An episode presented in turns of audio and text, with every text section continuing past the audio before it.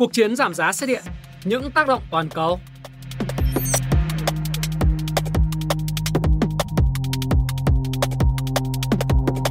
Doanh số bán xe điện ở Mỹ tiếp tục tăng trưởng mạnh trong năm 2022.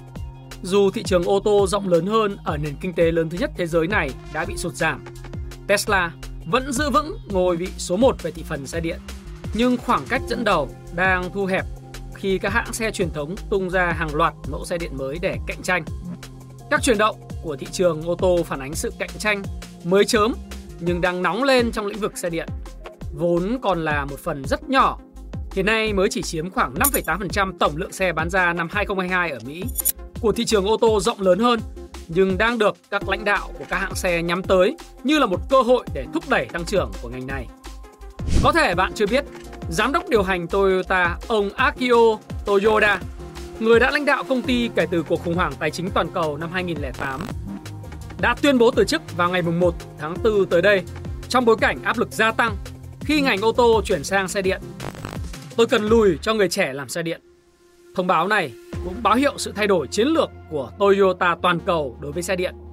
Tuy nhiên, chi phí ngày càng tăng của vật liệu lithium và các khoáng chất pin khác đã buộc các hãng xe phải tăng giá xe điện cho đến khi Tesla tạo dấu ấn bất ngờ trên thị trường gần đây. Tesla thách thức các đối thủ bằng việc giảm giá trên toàn cầu. Hẳn bạn cũng đã quen thuộc với cái tên Tesla.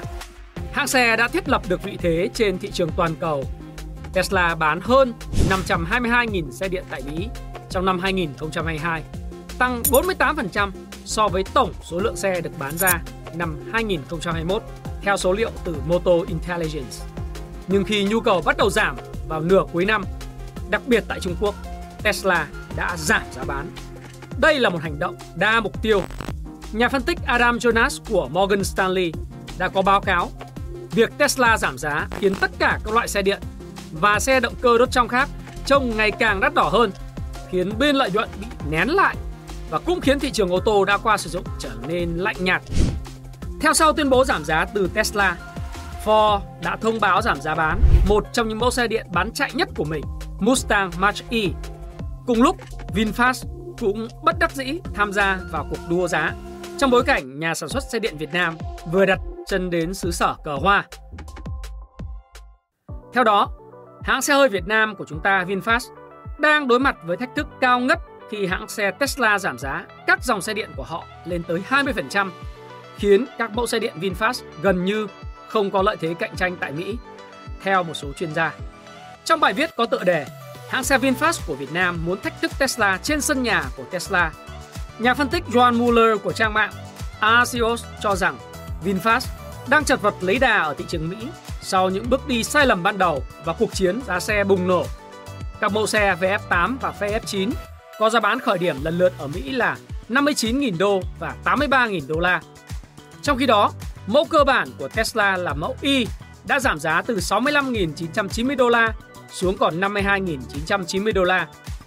Trong khi đó, theo đạo luật giảm lạm phát của Mỹ, do xe của VinFast là xe nhập khẩu nên người mua các mẫu xe điện của họ sẽ không được hưởng khoản tín dụng thuế liên bang là 7.500 đô la, tức là được khấu trừ 7.500 đô la tiền thuế trong năm mua xe đầu tiên.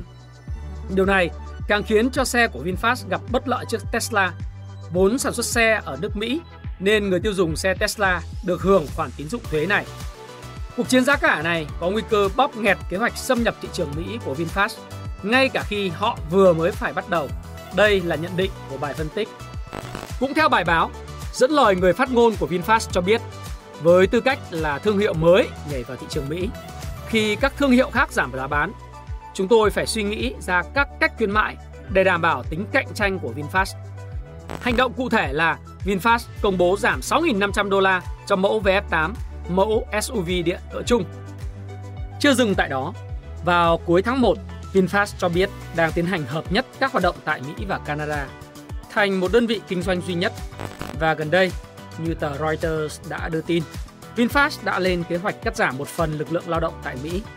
Hiện chưa rõ có bao nhiêu việc làm sẽ bị ảnh hưởng bởi việc tái cấu trúc tại Mỹ của VinFast. Phản hồi sau màn trình làng của VinFast tại xứ sở cờ hoa, VinFast cho biết đã nhận được 65.000 đơn đặt hàng trên toàn cầu cho các mẫu xe điện SUV là VF8 và VF9. Họ cũng đã có chuyến tàu xuất 999 chiếc xe đầu tiên đến Mỹ vào cuối năm ngoái. Tuy nhiên, trên một số diễn đàn về xe hơi, nhiều người đặt hàng đầu tiên đã bày tỏ sự thất vọng. Nguyên nhân là do lô hàng VF8 đầu tiên có pin nhỏ hơn mong đợi và tầm lái chỉ 179 dặm cho mỗi lần sạc đầy. Nhiều người mua xe điện của VinFast ở Mỹ hiện đang muốn hủy đơn hàng hay bán lại cho người khác trên mạng xã hội hay các nền tảng khác cùng với những ưu đãi về du lịch. Bài phân tích của John Muller trên mạng Axios cho biết, bài viết này nhắc đi nhắc lại là mặc dù VinFast chỉ mới sản xuất xe hơi được 3 năm, nhưng họ đã bắt tay vào xây dựng nhà máy đầu tiên ở bang North Carolina trị giá 2 tỷ đô la và đã niêm yết trên thị trường chứng khoán Mỹ. Với nguồn lực gần như không giới hạn của người giàu nhất Việt Nam, tỷ phú Phạm Nhật Vượng, VinFast nhắm tới thay đổi ngành ô tô toàn cầu. Với toàn bộ mẫu xe của họ là xe điện và mô hình cho thuê pin đầy sáng tạo. Mặc dù chương trình này chưa thành hiện thực, bài phân tích viết Cơ hội nào cho hãng xe Việt Nam vươn tầm? VinFast là người chơi mới trên thị trường xe điện, phải tiếp thị và bán xe trên thị trường quốc tế. Công ty đã đạt được bước chân đầu tiên khi đưa 999 chiếc xe điện cập cảng bờ Tây của nước Mỹ để bàn giao cho khách hàng.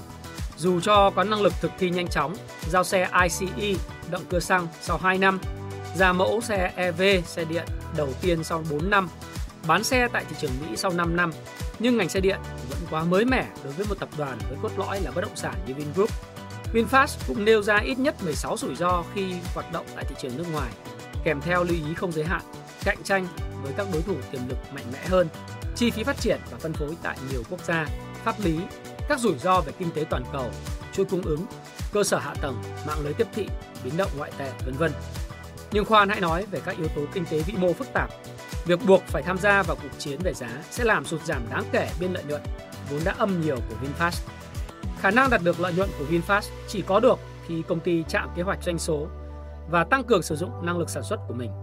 VinFast có thể không bao giờ trở thành một cái tên quen thuộc ở Mỹ, nhưng trong quá khứ, các nhà sản xuất xe ô tô không phải là Mỹ khác như Hyundai và Kia đã nhanh chóng phát triển từ cái tên vô danh để trở thành những người chơi quyền lực nhất nước Mỹ. Vậy tại sao VinFast không thể làm được? Theo bạn thì sao? Có cơ hội nào cho hãng xe Việt vươn tầm hay không? Chúng ta cùng hy vọng về một câu chuyện tốt đẹp đối với VinFast tại Mỹ và có thể nở may nở mặt nếu VinFast thành công tại Mỹ. Đó là mong muốn của tất cả những người tiêu dùng Việt Nam, phải không nào? Còn theo bạn thì bạn nghĩ như thế nào về chủ đề này? Tôi hy vọng rằng chủ đề này đã cung cấp cho bạn những thông tin hữu ích và cuộc chiến giảm giá xe điện với những tác động toàn cầu chắc chắn sẽ có lợi cho người tiêu dùng, đặc biệt những người quan tâm tới năng lượng xanh và quan tâm tới việc bảo vệ môi trường. Xin cảm ơn tất cả mọi người.